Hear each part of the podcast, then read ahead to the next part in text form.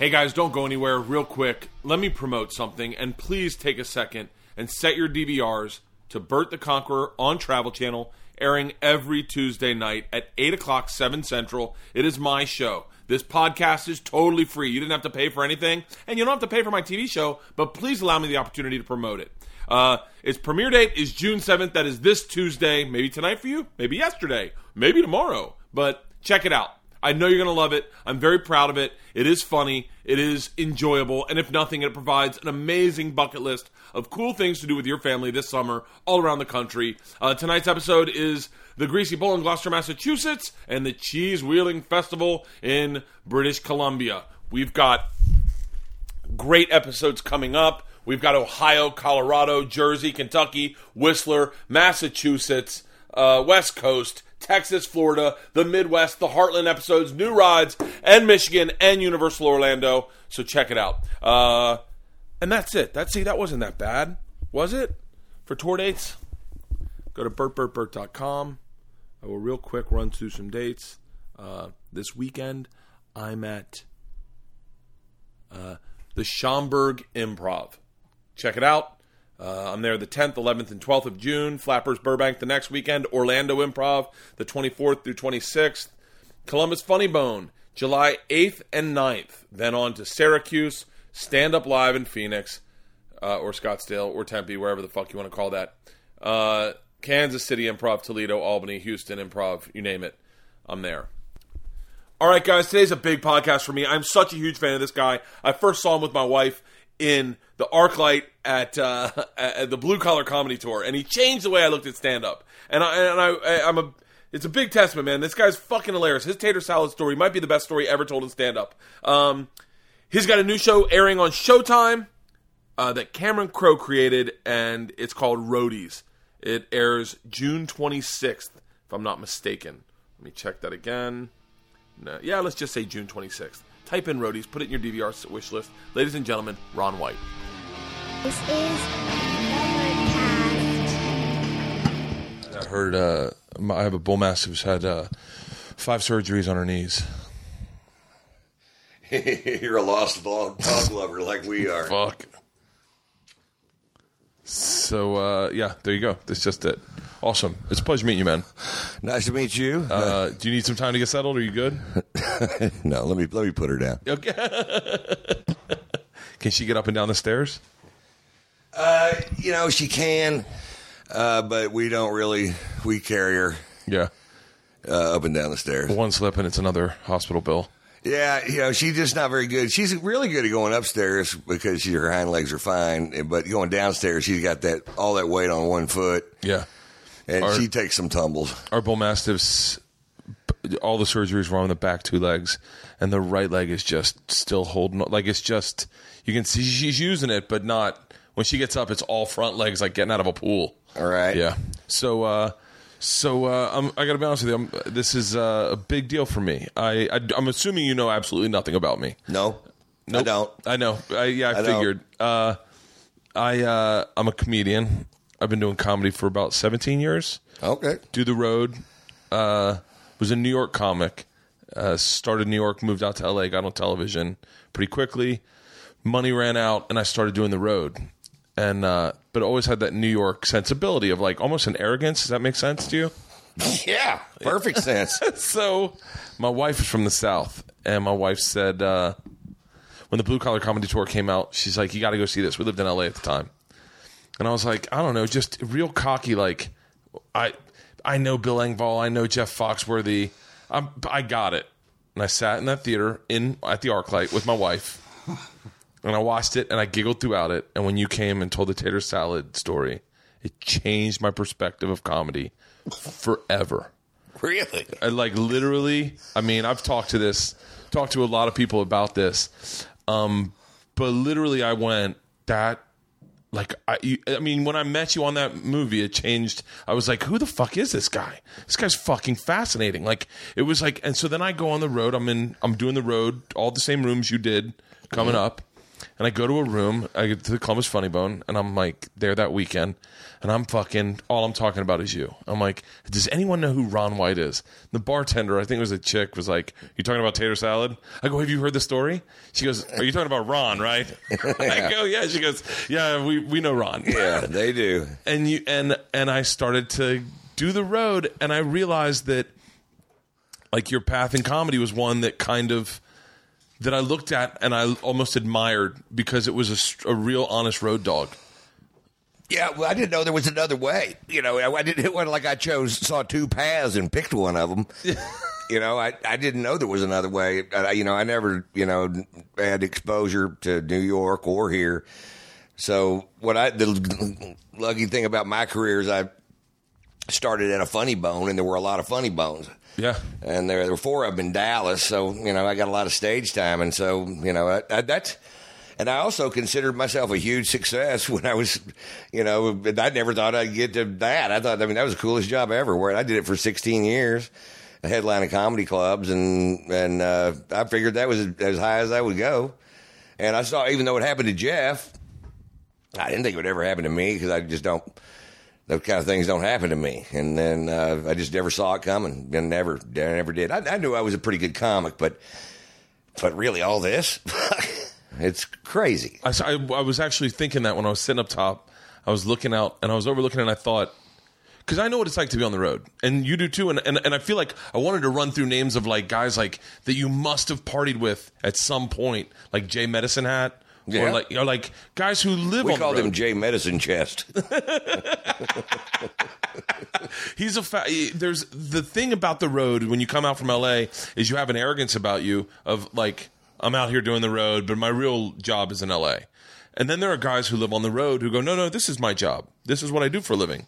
Yeah, I, I, I didn't even know you could do stand up and make a living in one town. I mean, I didn't. I know. I know some guys in Boston did, and I knew some guys in New York. Vic Henley moved out there a long time ago and stayed there with his stupid Alabama accent, and, and I love him to death. He's a dear Yeah. friend of mine.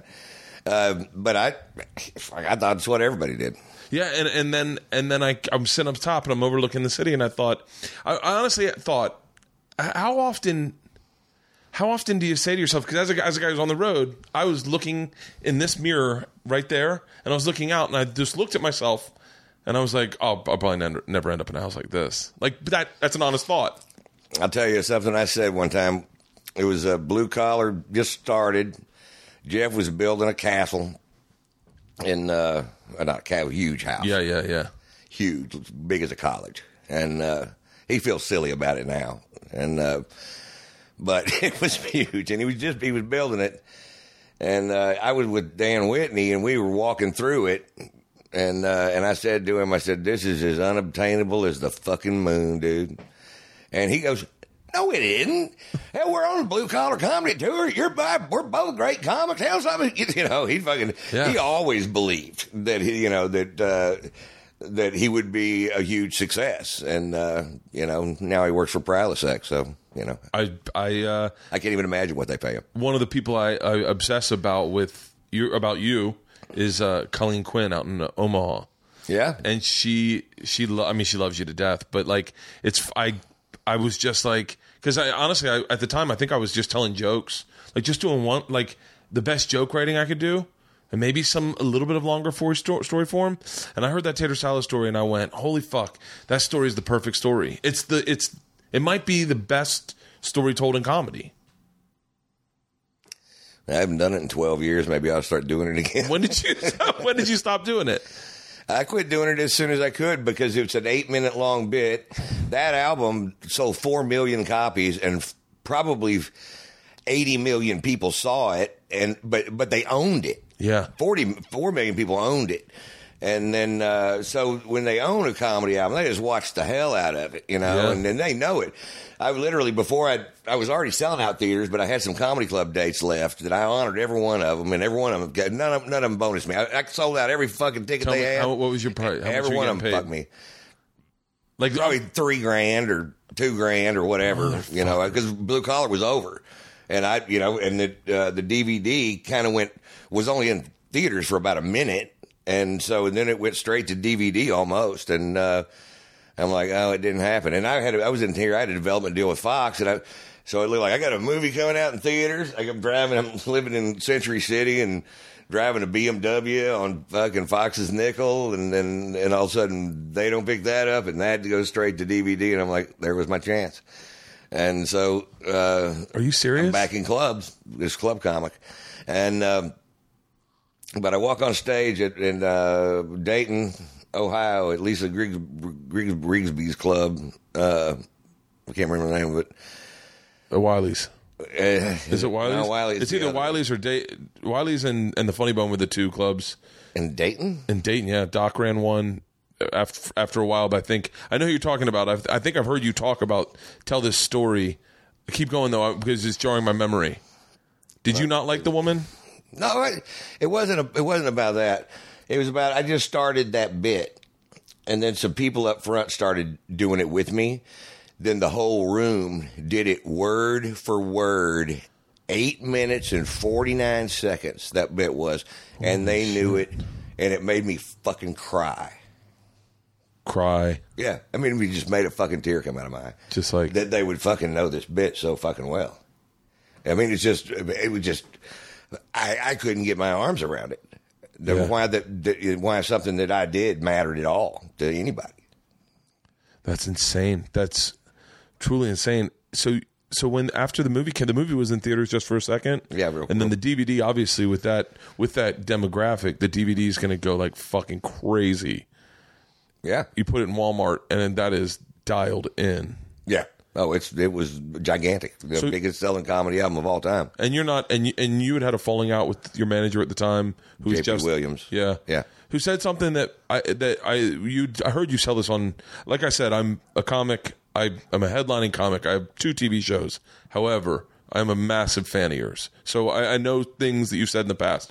But he said something to you in a green room that fucking cut you to the core, and you were like, "Fuck you, we're done." Wasn't in a green room. It was in a, a hotel bar, and we just shot Hotel uh, Blue Collar Two in Denver, and it was in the can. Uh, uh, it was, you know, we're, we're finished and uh, ready to leave town. We're all everybody's in a good mood. It was the, you know, the rap party, and and he had always needled the f- fuck out of me, but I needed the job, and uh, and but I never liked him. And Jeff had done business with him forever, and Bill too, and Dan too. So, all four of us were with him, and uh, and uh, but he gets drunk, and I'm drunk, and uh, he goes, you know what, motherfucker, you're nothing but a overpriced fucking opening act. Well, now I'm a multimillionaire, is what I am. So and uh, so that kind of turned into a big fuck you shoving match and and got really ugly. And and he wasn't really my manager. I- he was I was his partner's client John McDonald. Yeah. and uh, but he fired me. He dropped me. He said you're dropped from my fucking roster. And I'm like I bet it'll take me 40 minutes to find somebody to replace your fucking stupid ass with. But John McDonald didn't realize he just lost a client that that pays a million dollars a year Everyone waits for that. Everyone waits for that one client that can really generate income where they start to being able to hire their their their their nieces as assistants, and Right. he's going to need an editor. He's got a, a tour. He needs a publicist. and it, it was it was ugly, but I got a lot, probably way too much fuck you in me to, to just about but, anybody. but how many times have you how many times have you burned the bridge and woke up the next morning and realized I need that bridge later? Because I'm imagining that in your past, I just, I, you know, I was just so convinced that he was the biggest asshole. Yeah. he told he told the president of ABC. And this is, and he will tell you, he said this himself. I saw it in a magazine, but I know he said, I know he said it. He said, "I hope your children die of ass cancer." So that's how, what just a jerk, just Yeah. a total jerk, and an egomaniac is. And Jeff fired him, and Dan fired him. Bill's still with him, but but it's got to feel good for to it's got to feel good and i just i connect with being on the road and being the guy that has to get up early for press and no one gives a fuck about you're just getting free drinks you're sometimes staying in the condo and you're pissed off you're not in a hotel to be at a place finally in your career where someone who has had this false power over you says something, you go, you know what? I'm going to walk the gasoline to the bridge, and I don't give a fuck because I don't need this. And and that's and and I'm only saying that I'm sure you've been a guy that has probably ha- been in a precarious next morning situation, and this isn't one. And as a guy who doesn't have the opportunity to tell anyone to get to go fuck themselves yet, Right. like it's got to feel good.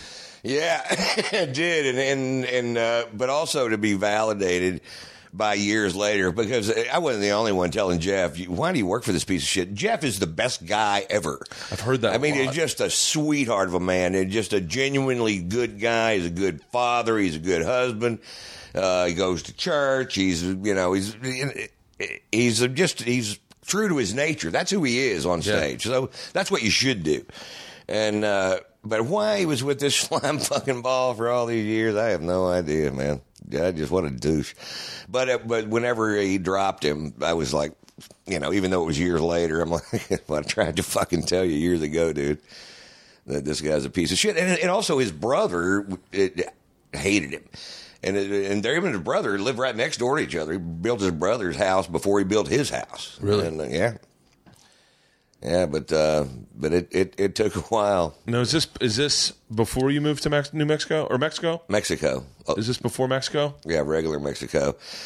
Yeah, it's before blue collar that I moved there. I was in a deal, I think maybe at FX. I was out on the Fox lot, and I was, and like I said, I was going through a phase where I was like, it, you were changing the scope of the way I was about to do comedy, and I was like, and I said something, I'm like, yeah, we we've got a sitcom with Ron. I think you also had a variety show you were doing, and they're like, but he's in fucking Mexico making pottery, and in my head, I was like, motherfucker, I was like, this guy keeps. Paving a path that I will emulate one day. I was like, "Fuck off to everyone, take off to Mexico." Yeah, well, that then, I did.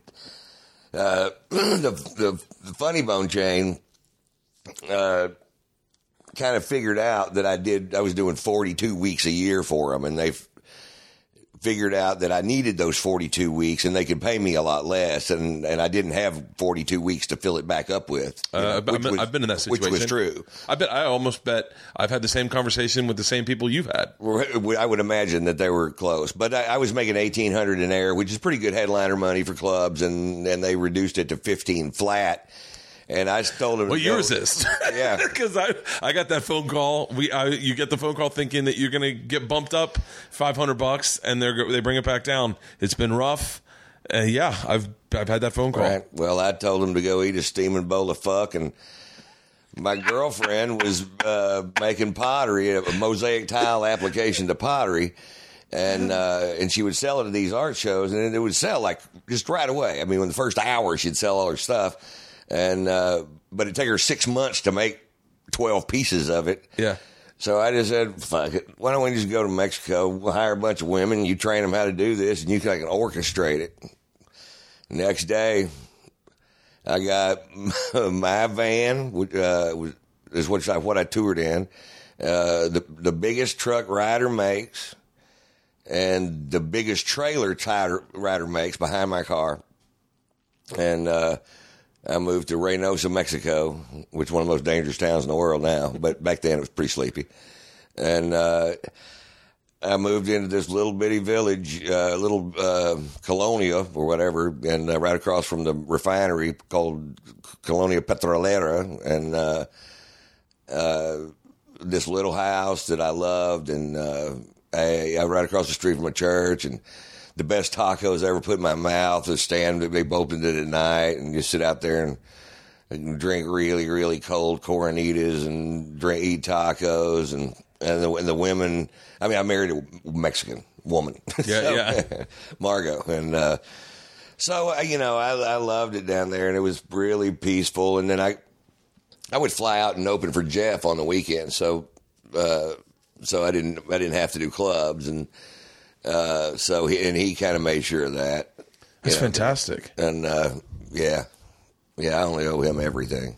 You know, He seems like I'm not pretty. going to pay him, but He's an interesting guy. I think all of them. It was so funny. I, I mean, I can be honest. I'm, but like I remember watching the movie and watching Bill's act and being like, eh, you know, a little probably out of all of them, the most lukewarm for me. Man, if I haven't written four or five Bill Engvall jokes as I've had daughters that are growing, and I go motherfucker, Right. Like oh shit, like I'm just like I just was young and arrogant. I didn't realize like that he's got a joke about getting his daughter's panties. I was like, I wrote that the other day. I, it's it's so crazy. Yeah. Uh, Bill uh, is actually, you know, when, when he was in the clubs, he was unfucking followable. Really? Uh, easily the best club comic alive, better than Jeff. Uh, would could just take a crowd no matter what had gone on before him in one second. They forgot about them. But back then, he was doing shots of tequila on stage. He was doing blue stuff. And then that J.P. Williams guy that he's still with, kind of Foxworthy lighted him up, you know, and said, "No, you have to do it this way. You got to be clean." And and uh, then they tried to do that to me, and I'm like, "Well, fuck you. I'm not clean. I'm this is me. I've got to Yeah. be me." I, my, my show was we had to. Lee, Jeff and I had to look at my whole fucking body of work to find ten minutes to do on Blue Collar One. Yeah. And uh, so, and I would never work dirty on that show because that was Jeff's show, and I would never, you know, I worked clean in front of him, so I knew we had some, you know, he knew we had some stuff. But um, you know, the he's a he's also a, a great guy and, and somebody I just love to spend time with. He's such a great hang. Do you get to hang out with any of those guys anymore? No, no, I'm you know I'm uh, I'm still doing 110 cities a year, uh, and shooting a series for Showtime. Yeah, I heard uh, Roadies, yeah. I just saw the trailer this morning on Showtime, and it looks fucking fantastic. It is. It looks. Like it's Cameron Crowe. I Yeah, mean, yeah, yeah. J.J. Abrams is. Does that uh, does that does is- that does that blow you away a little bit? I mean, is there? that one did. They, I'll tell you the fucking the reason I'm an emotional wreck. Uh, but my, my my road manager, who had been my best friend for 51 years, we uh, grew up with each other since we were six. Was dying and uh, at Cedars, cancer.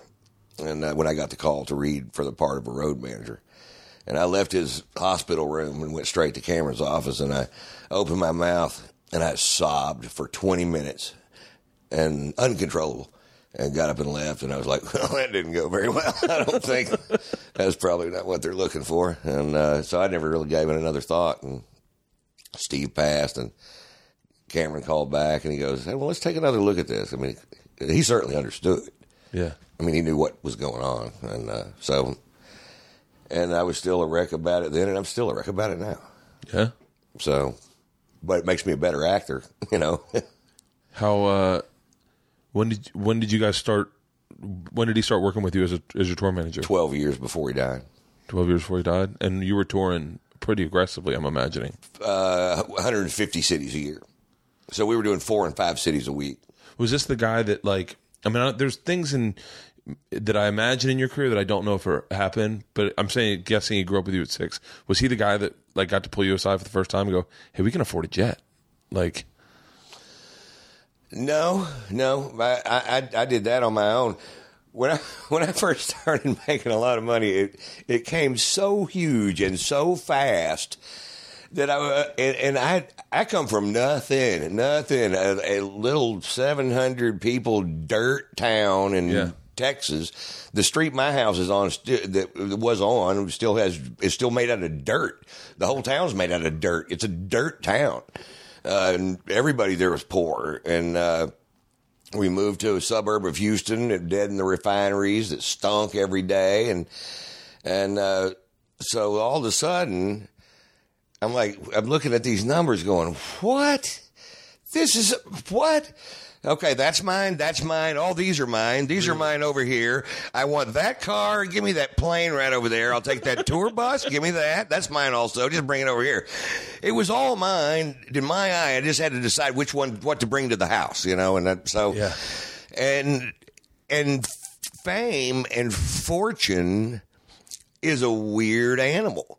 I mean, it, it you have to figure it out uh, because you know now chicks are going nuts when I walk around, and uh, you know that. But age and weight has helped that. I, so the uh, and you know, and then then I can do whatever I want. You know, uh, so I, you know that was a that was a learning process, a real learning learning process. We Was- we both paint our toes. I, mine are black. Actually, they're not painted right now, but Oh, yeah? normally they're always black. Yeah, my daughter's. My Oh. daughter's. Uh, I have mine done, so that's some we stay do in a, touch. We do a trip to like Maui, so usually somewhere in Hawaii or maybe like uh, over the to the Bahamas, and uh, we get our toes done before I go. So a little, you know, reminds it reminds me of my sexuality. Yeah.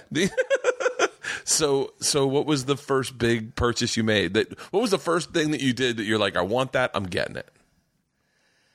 Uh, bought a house and uh, on a on a great golf course. That's what I always wanted. I there, hey, or I don't even know if I even wanted it or even considered it, but I always would see these guys playing these p- private courses. I'm like, how the fuck do they have enough money Yeah. to do that? Even a shitty private course, you know? Because I played low. I played golf my whole life, but I played the shittiest course there was. Yeah. uh, which was owned by a refinery. My dad worked for the the guy that ran the fi- refinery was a golfer. and He built this shitty. Still to this day, the worst course I've ever seen. Yeah. But I got dropped off there every day, and Yeah. uh, and I had no idea it was the worst course ever until later in life when I was on the golf team in high school, and and uh, Just wants a little love, I think. yeah, she is. Um, but I would just, you know, think, man, I just don't see how, anybody swings it, you know, to to do that. And then, First time you play a real good sand trap, you're like, oh shit, I'm supposed to hit into the sand. It's not just cement. yeah, it's it was it was a, so. Anyway, that's what I did. I bought this ridiculously big house on a ridiculously great golf course in Georgia, Really? and uh, I still own it. It's still there. uh, I, I wish I didn't, but it's. Uh, I'm, I'm probably going to sell it this summer.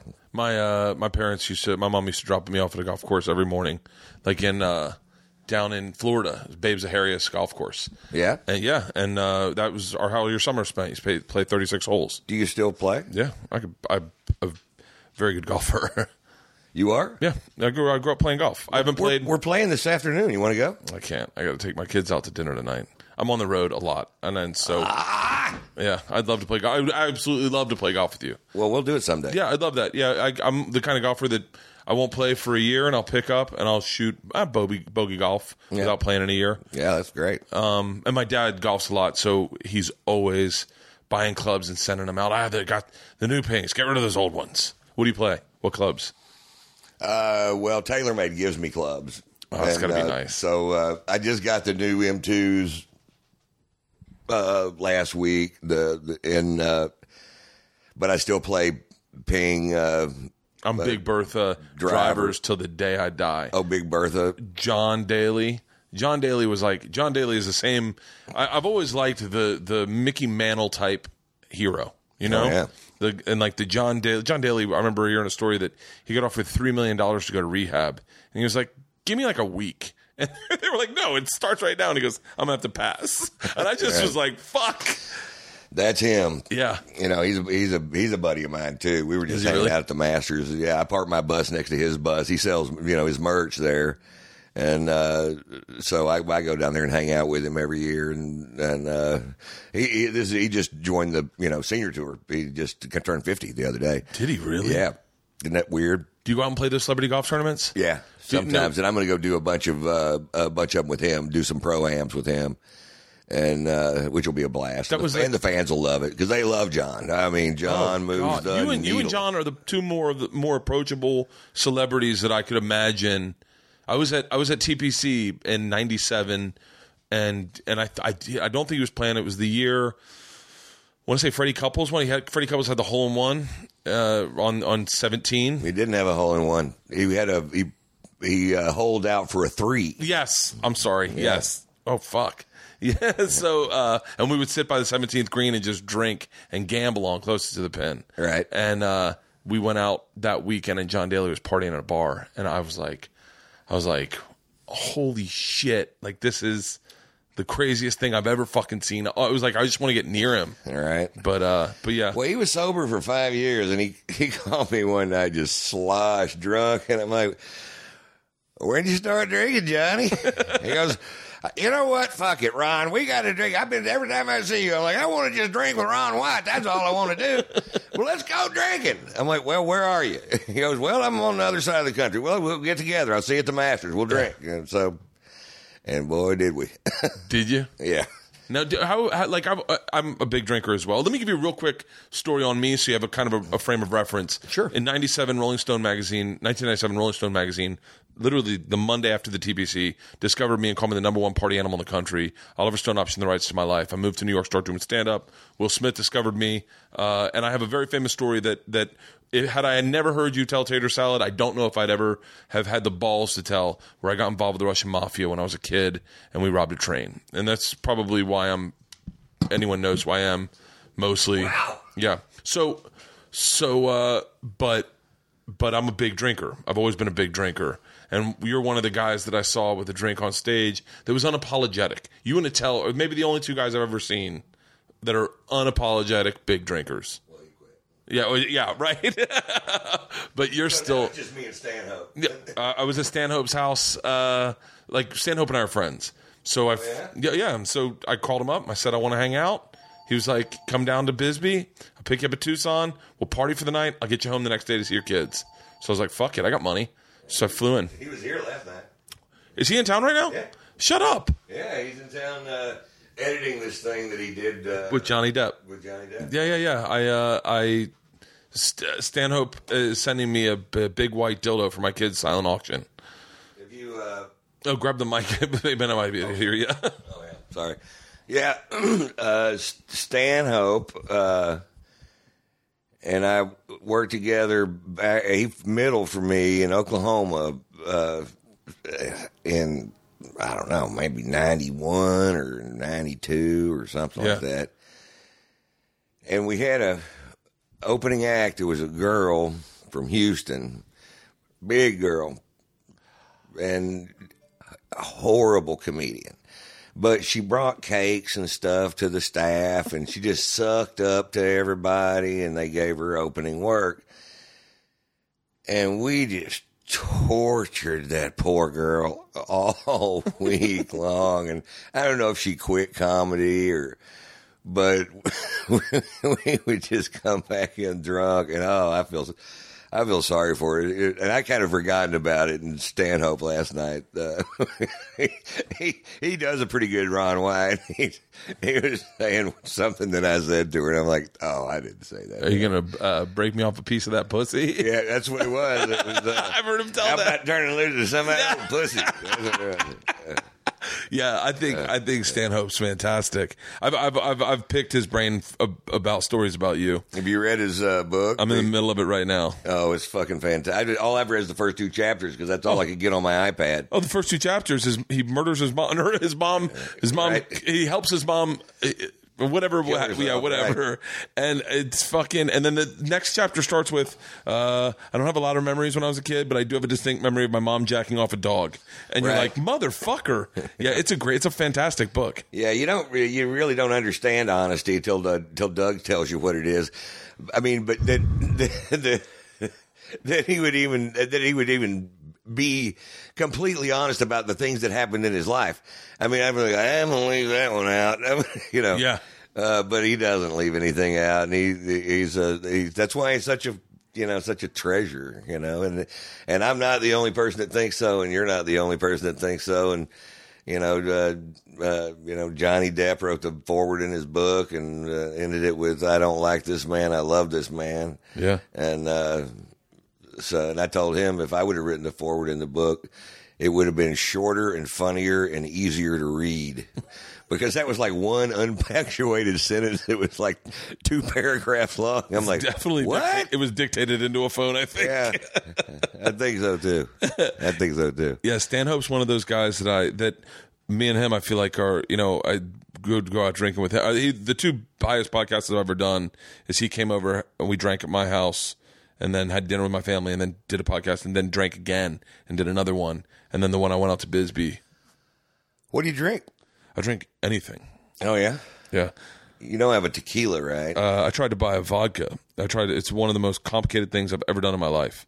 Because the the, uh, the machine story is what it's called. It's it would be my tater salad. I'm called the machine, and uh, so I tr- I thought pair up with a vodka company, go into clubs. I move more more product in clubs than any comic working right now, booze wise.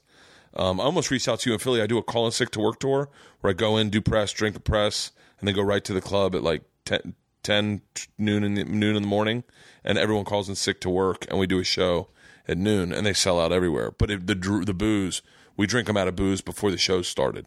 So I was literally gonna go. I called my manager. I was like, reach out to Ron White's people, see if they want to send some of their tequila because everyone does shots in the room, and so we just tear through bottles of tequila. They're pretty big, but I drink everything. I'm not a Scotch drinker. I know you're a Scotch drinker. No, I, I don't drink scotch anymore. Oh, really? Are you just I don't tequila drink now? anything but my extra añejo tequila. I think it's the best drink of liquor I've ever tasted. I, well, I'd love to try some sometime. How about now? I'm ready. Kim, would you bring a bottle of that extra añejo and a, a couple of shot glasses? Next time I do a call and sick to work tour, I'll I'll reach out. To, I know you and Alex own it together. I'll reach out to uh, one of you guys and have them send a case, and I will tear through. It's a it's a big drinking show. Okay. But um, so do do people ever talk to you about your drinking? Do ever do, like as I as a big drinker, do, do people ever go, you know, Ron, or do you ever think about it? My doctor. My doctor too. Right. Uh, but yeah, you know, my wife brings it up every once in a while. Uh, uh, uh, my mother doesn't bother me about it, but uh, you know, she drinks too. Uh, she's eighty-one, likes to party and get hammered and gamble. Thank you, dear. Well, just the glasses themselves are gorgeous. So, yeah, my cardiologist uh, said to me, goes, you know, I got some clients who are big drinkers. He's like, you know, you know how this ends, right? I was like, yeah, I get it. It's going to end. It's either that or maybe another way you don't know about. Well, there it is. That's age three and a half years in a retired bourbon barrel. Nice. Uh, we enter competitions with it all the time. Uh, with all three of our, we have a Blanco and a Reposado, and then that, and uh, that has never entered a competition without winning a gold medal, not one time. really? Well, the bottle's beautiful. And uh, the uh, what was it? Nexos magazine, which is American Airlines Latin publication, did this gigantic thing on tequila. Hired, got every expert there is, and that was named one of the top five bottles of tequila in the world, and the only one under three hundred dollars in that list. Really? And that's seventy nine bucks. That's seventy nine bucks. Now I know a little bit about trying to acquire uh, to sell liquor based on my meetings. The bottle is really nice. it's a gorgeous bottle. It looks like uh, it looks like uh, like the the cut cactus, doesn't it? Yeah, La Pina. Yeah. La Pina. Well, I'm gonna try it. All right. Well, uh, just uh, just give it a little sip and Cheers. taste. Don't forget to taste it.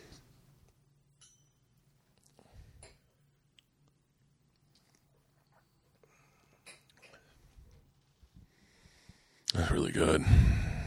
I could. I can't really like sip on tequila. I know it's it's tough. You have to learn it. No, but that is that tastes like it's got. I guess I, it's the barrels I like. 'cause I'm a big Jameson drinker. Yeah, I used to tour for Jameson. You know Billy Gardell?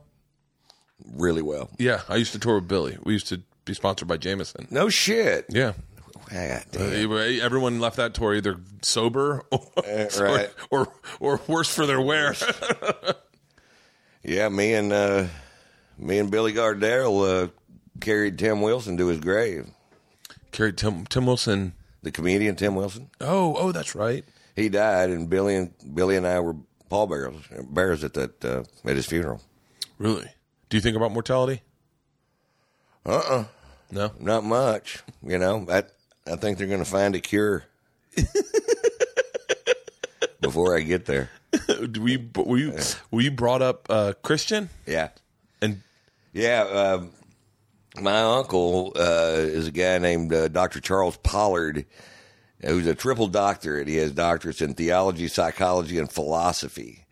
And uh, and he was at one time the president of the Southern Baptist Convention, which is an amazingly powerful position to be in. And uh, and now they wouldn't let him mop the floors at a Baptist church if you know because he started kind of going, okay, well this isn't I don't buy this anymore. And, Yeah. uh, but he he he uh, so he would work some of their big plants, you know, and uh, uh, he, and and he was funny and and probably where I learned how to do stand up, you Really? know, uh, and and people say that I have his pace you know, on stage that you know that relatives that have watched us both and and uh, and I love to go to church because my uncle was fun.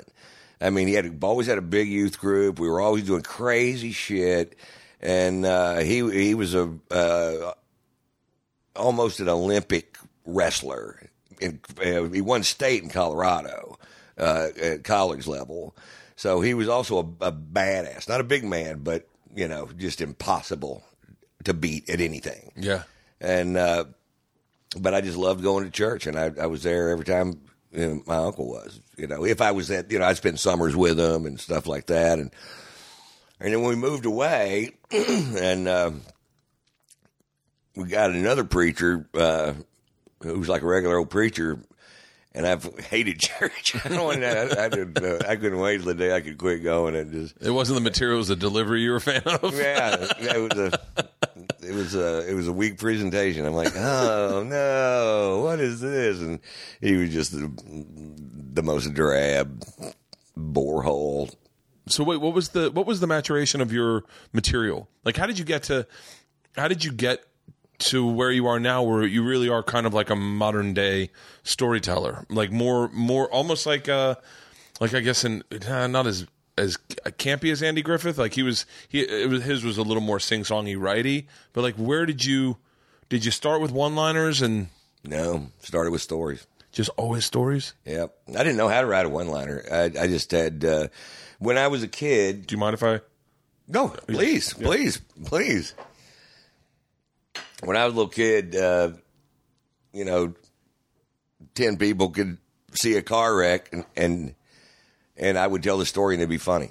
Yeah. And uh, so, the, I, I to this day uh, s- struggle with short form comedy. Yeah, me too. Uh, so I, I struggle with it, but I just don't do it. That's not what my fans like well, it's not it's not what I'm good at either. uh, they they they like for me to tell stories. Now, once I write something out of my show, I quit doing it, and and that which is kind of weird, but because I went to see uh, uh, Steve Martin when uh, I was eighteen, and I was in the Navy in San Diego, and uh, and he didn't do anything off Let's Get Small except for excuse. He said excuse me one time, and uh, and I like it was a great show, but I left going, why didn't he do anything off of? I, I wanted to see him do it, and and uh, and now I'm been doing this 30 years. I, I've, I've headlined the same room that, uh, or you know, did a show the same room I saw him in, and many times, and uh, and I won't do it. I won't do it either. I, I just I can't because there's no such thing as a hit joke.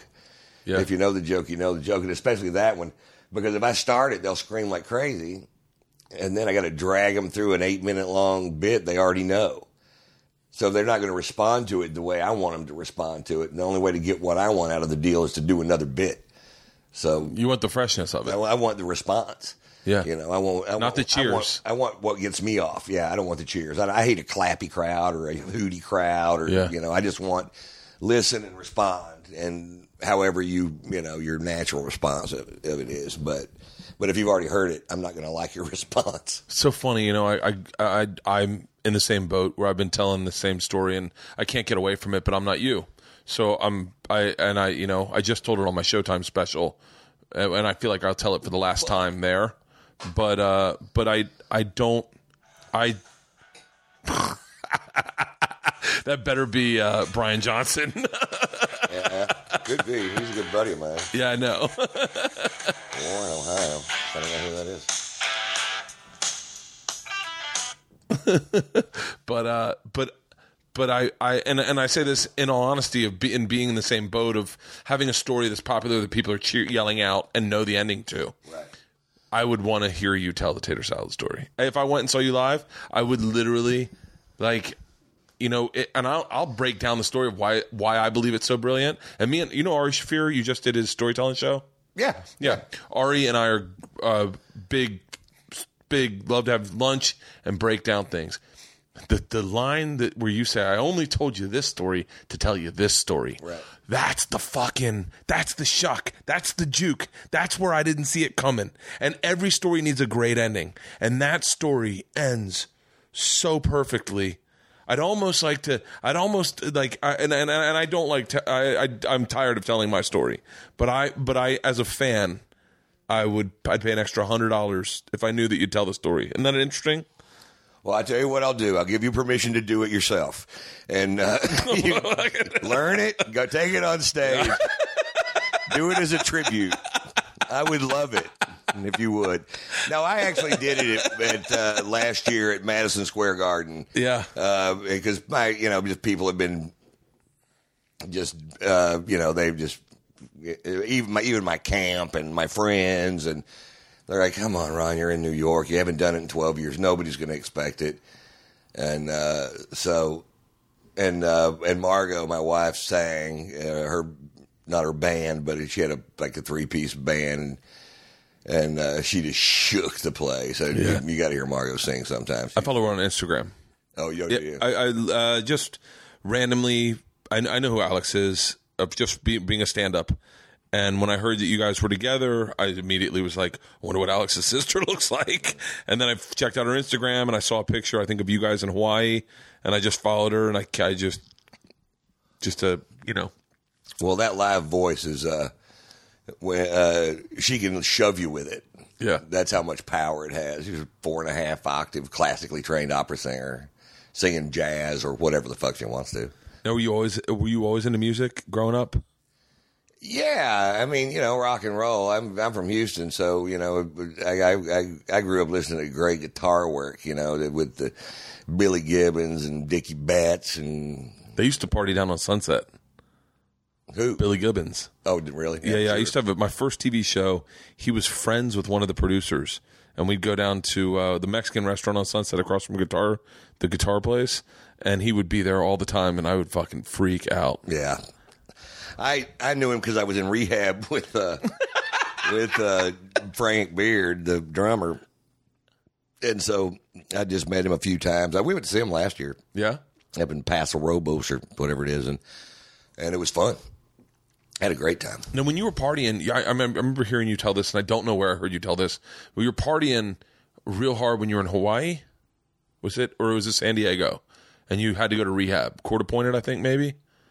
Uh, I was partying really hard anyway, and I and I, and I got busted in a random uh, piss test, but we were in Japan. So then I got flown back to San Diego in a plane with no windows, strapped to a gurney, and uh, after being eight days in a padded cell in Iwakuni, Japan. Stopped in Guam to refuel. And you're still in the bed. Still in, strapped to a gurney.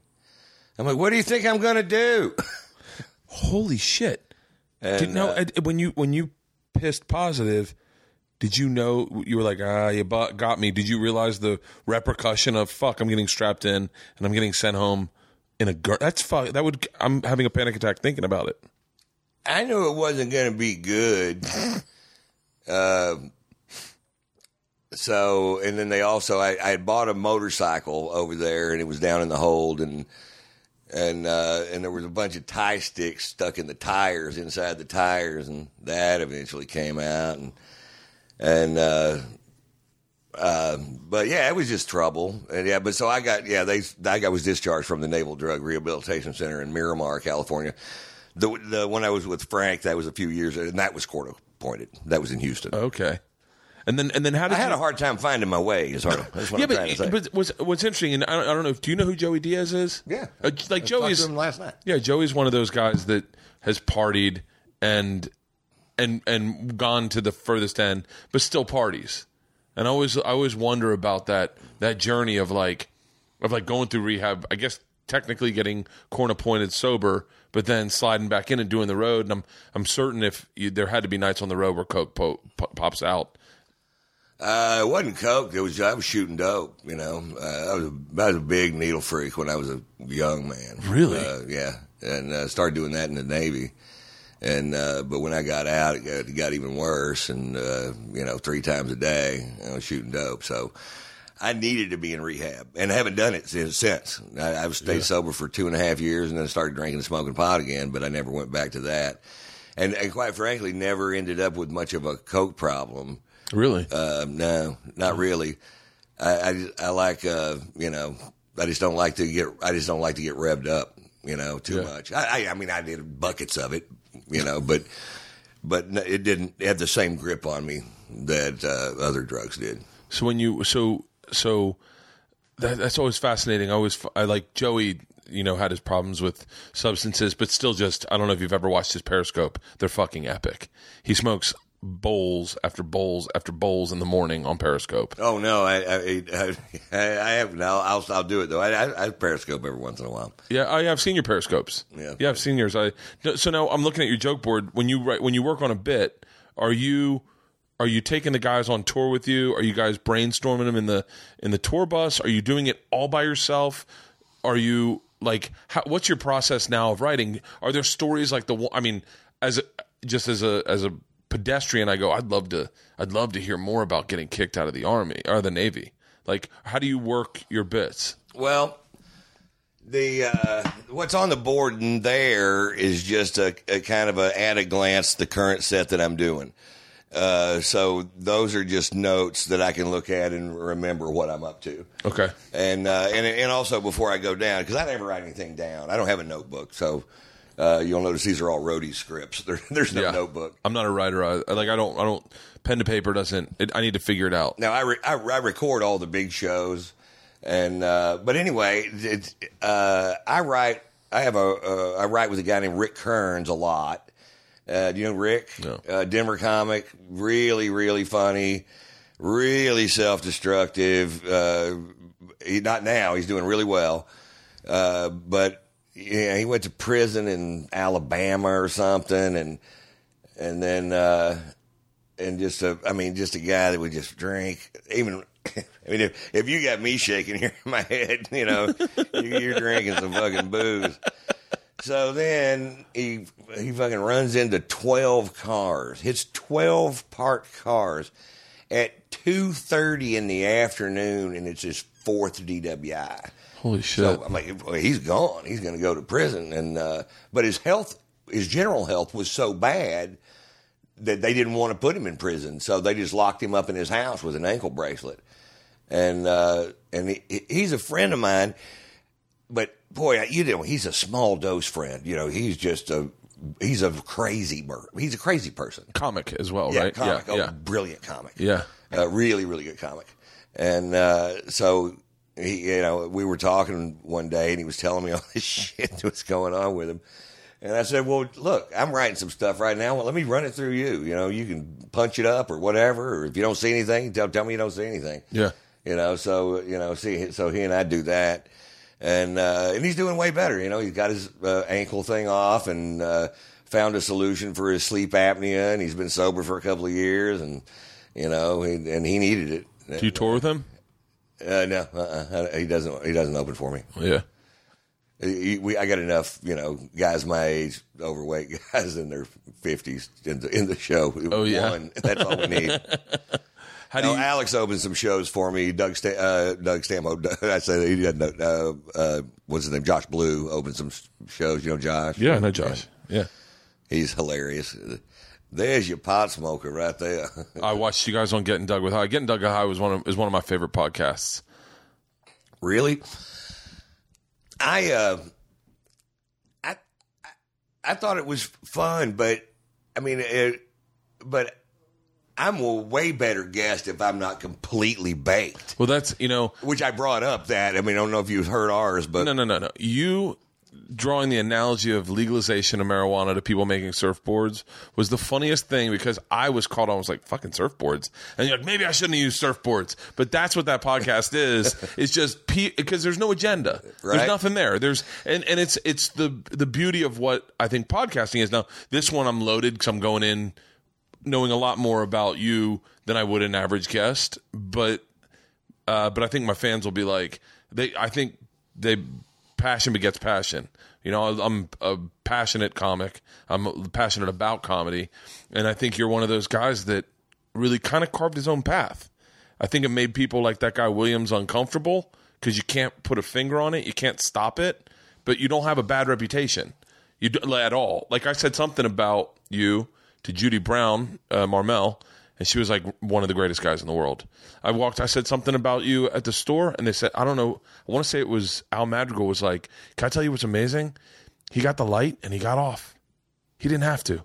He's a comic. Like like you were doing a set in the original room and you got the light and you're like, oh, that's my time, and got off.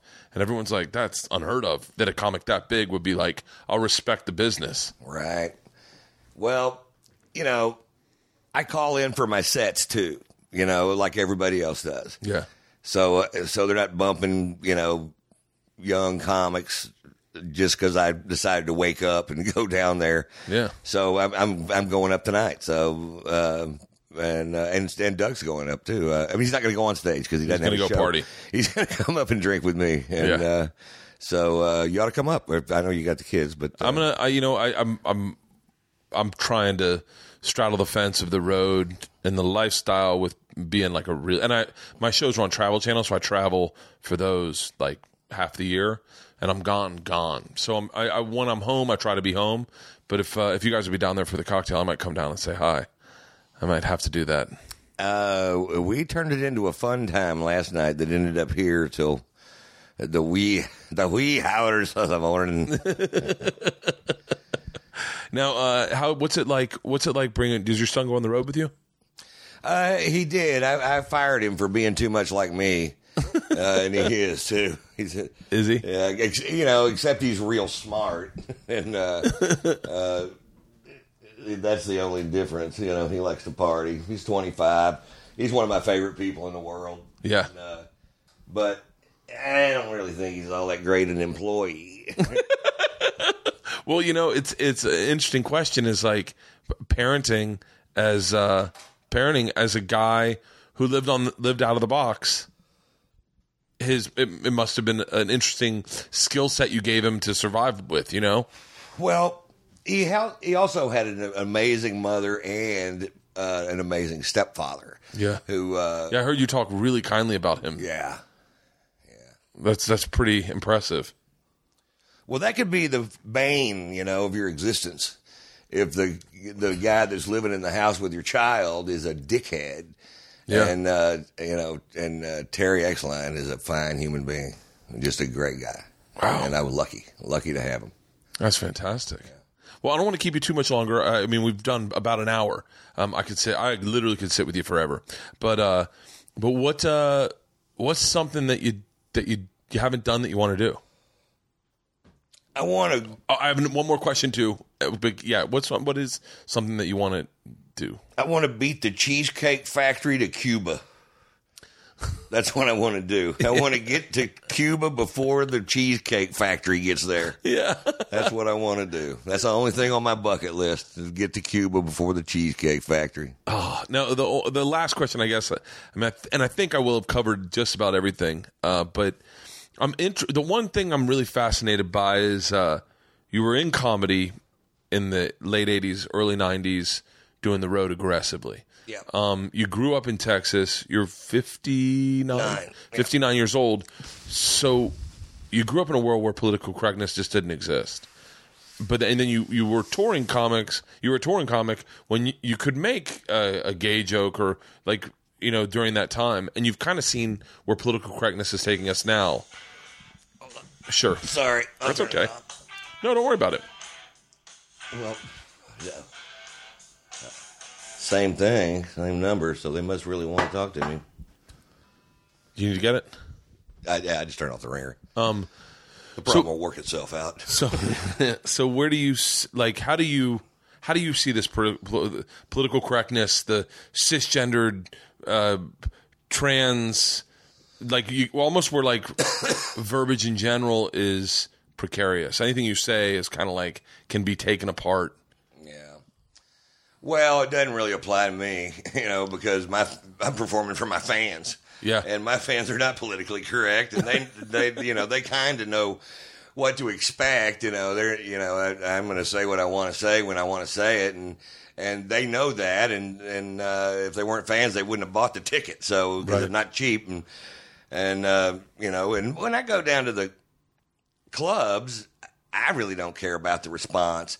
uh, and I'll fuck with them about it, and uh, and, it's, and that's kind of fun just to make fun of them for being such fucking shit hooks, and you know, and uh, but uh, but I don't really care. I mean, I hear Seinfeld, you know, talking about it and about you can't hardly go to the colleges. I'm like, you know, perform for people your own age, man.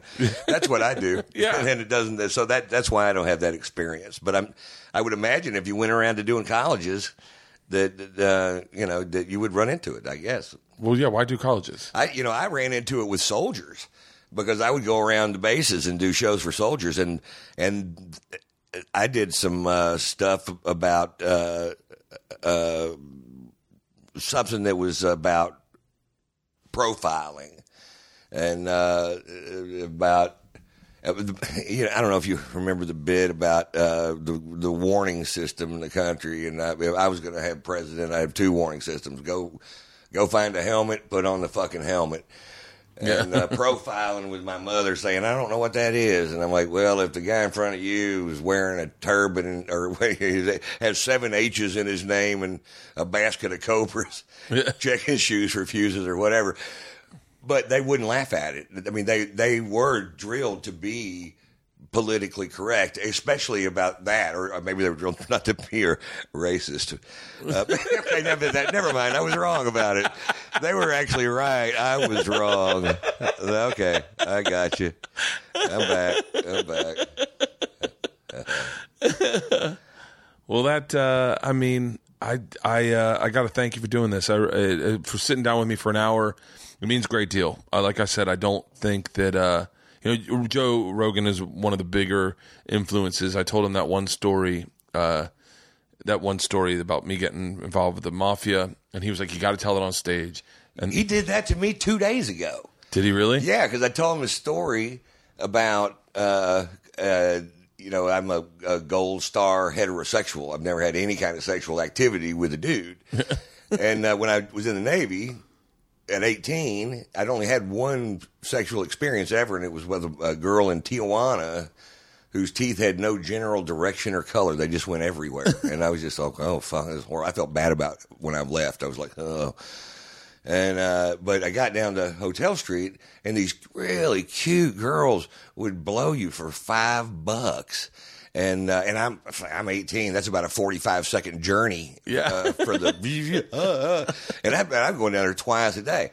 And so a couple years ago, I was watching a documentary about the transvestites on Hotel Street for 40 years where they were at. I'm like, those were dudes. I let 150 fucking dudes suck my dick. I'm gonna lose my status.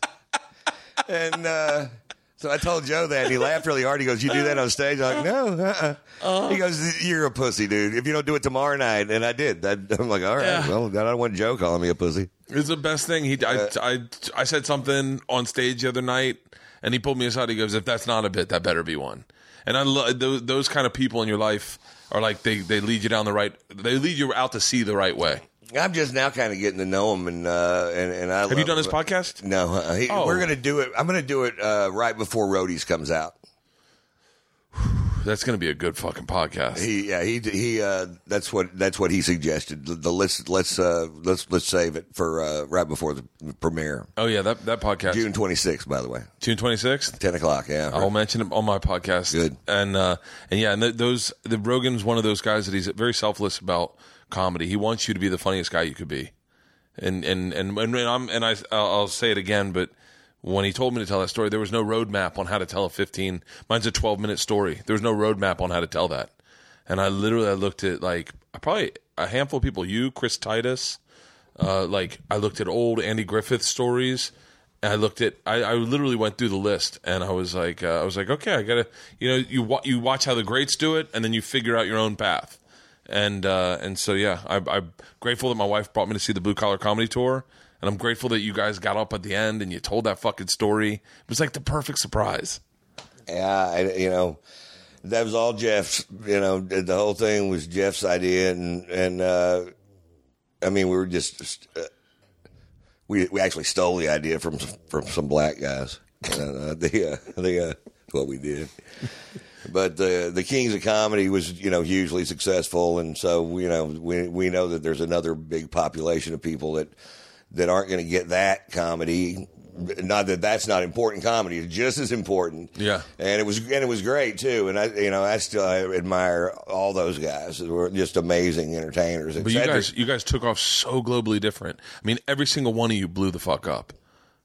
Like with Yeah. those guys, Cedric did good. Bernie Mac did his own thing. It felt like you know, like like Steve Harvey. Like it seemed like everyone's separated. You guys still have this almost like a connection. You can't say Larry without or or Dan without your name with Jeff, and you know, it's like such an interesting fraternity. Yeah. Yeah, and it's also something I'm real proud of. You know, I, um, I, I don't know where I'd be without it. You know, I really don't. I, I, Do you ever think about that? I doubt here. Do you ever think about that? Like where, like Yeah. I do. I used to do a couple things. When I'd start feeling sorry for myself on the road, I'd get out a newspaper and find out what I'm worth in the real job market, and uh, when it was just nothing, almost, almost nothing. uh, I like to smoke weed and drink and all day, and uh, you know, there, there's no room for me in the real job market. well, uh, But that dog is sound asleep. oh, she's she just got off chemotherapy. But Foxworthy, first time he told me about this, we were flying on a, pla a private jet that he had leased, and and uh, he, uh, he he tells me that what we're going to do. Well, Engvall was touring with another guy. and It wasn't Dan. It was a Uh, I've heard the guy's Hawksley. name. Yeah. and who is a really good comic. Uh, he said we're going to combine the two tours and do uh, and uh, we're going to do big venues. And I, and I said that's retarded.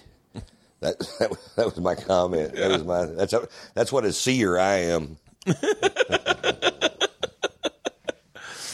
but I, but yeah, I think about it. You know, where would I be without those boys? You know. That's cra Where would they? Where I, I think it was one of those things where it was the perfect mix.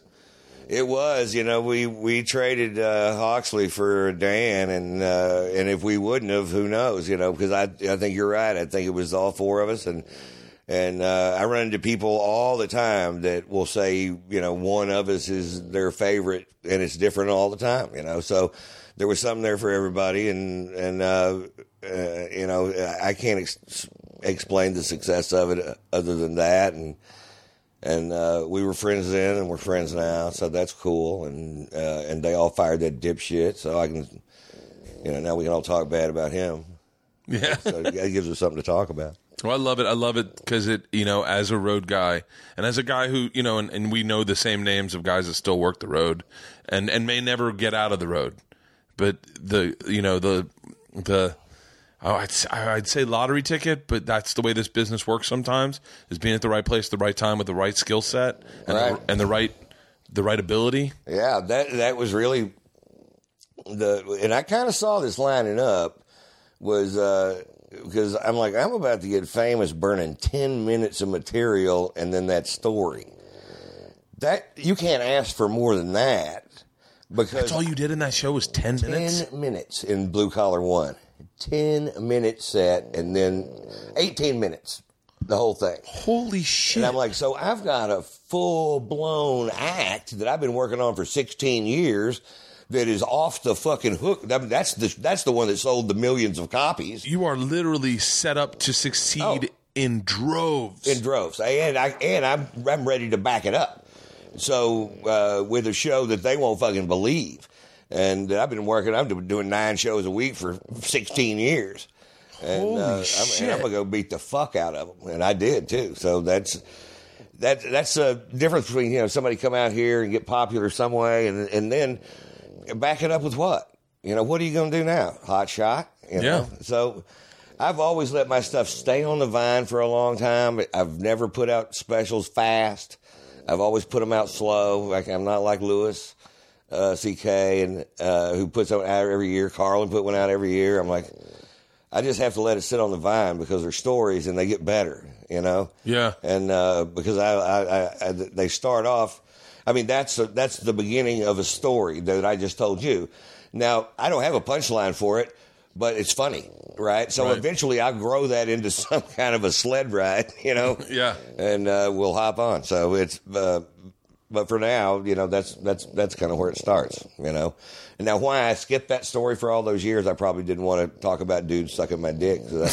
But you know, you spend a couple, you read Stanhope's book, and you know, you're like, okay, we're being that honest. All right, here you go. Okay, 150 guys blew me. All right.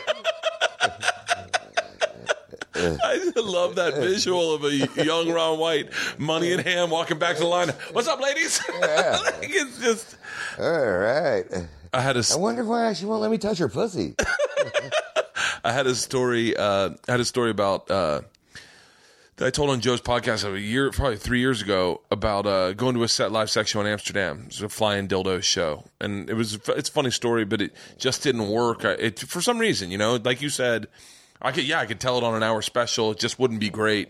And then I told some small detail of the story on one of those. Have you ever done um, those news set shows where you go up with no material? They they do them in the belly room. Uh, yeah, I have. I, I, I, did one at the Laugh Factory that, um, and uh, and then the uh, the one that uh, the, the uh, that I did the story show was with Art. Ari Ari Shaffir. yeah, yeah. Uh, neither one of those stories had ever been told on stage. really? No, that's why they weren't very funny.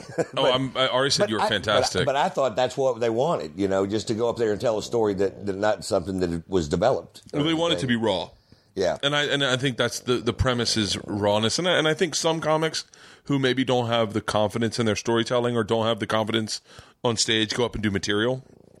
Those are kind of weak. You know, the I tell you what would make a funny show, uh, episode of that is for him to have me and my mother on it.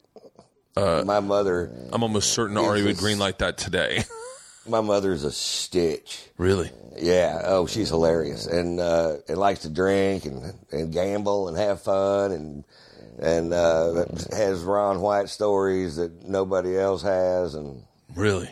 and she's a ham and you know she I take her to award shows with me whenever I do you know country awards or whatever and I always take her out on stage and and uh, and they, fans love that shit that I love my mother. You I love I love that you I love that you know that you're that that that is that I love that you see that. I love that you can that you're it's almost the jaded part of being a comic is that you can't help but be honest. I'm not going to fucking lie to you. You know? Right. Like I love that Well, uh, on one of them, I do got to go because I got a guy upstairs waiting. yeah to yeah yeah golf. yeah.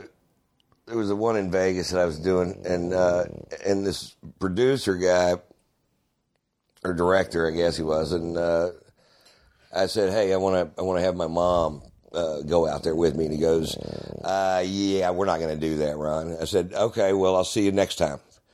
And he goes, "What?" I said, "I'm going to go out there with my mother." He goes, "Well, what does your mother do?"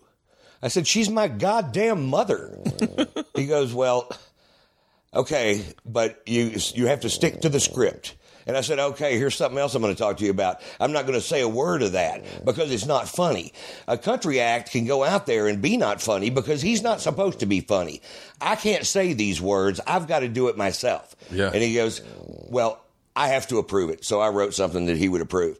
And then he, we were we were uh, breakthrough artist of the year. So my, me and mother went out, and of course they go nuts, and and then we had one, and then we move over to another microphone to announce, and uh, and uh, I go, and the breakthrough artist of the year is, and I hand the card to mother, and she goes, the Rolling Stones. and, and everybody died laughing. Even the guy that uh, that won the thing was Yeah. uh, thought it was funny. And I come back, and the guy vibed me. He, oh, I'm like, fuck you. Who gives a fuck about you? Oh, Not me. but anyway, hey man, thanks for doing Hey, this. And, thank and- you. And great to meet you. Come out tonight. It's good to meet Have you. a- Maybe I'll, a- I'll maybe I'll come over have a drink with you guys. Well, yeah, we'll be friends. We'll start dating. All right, I like that.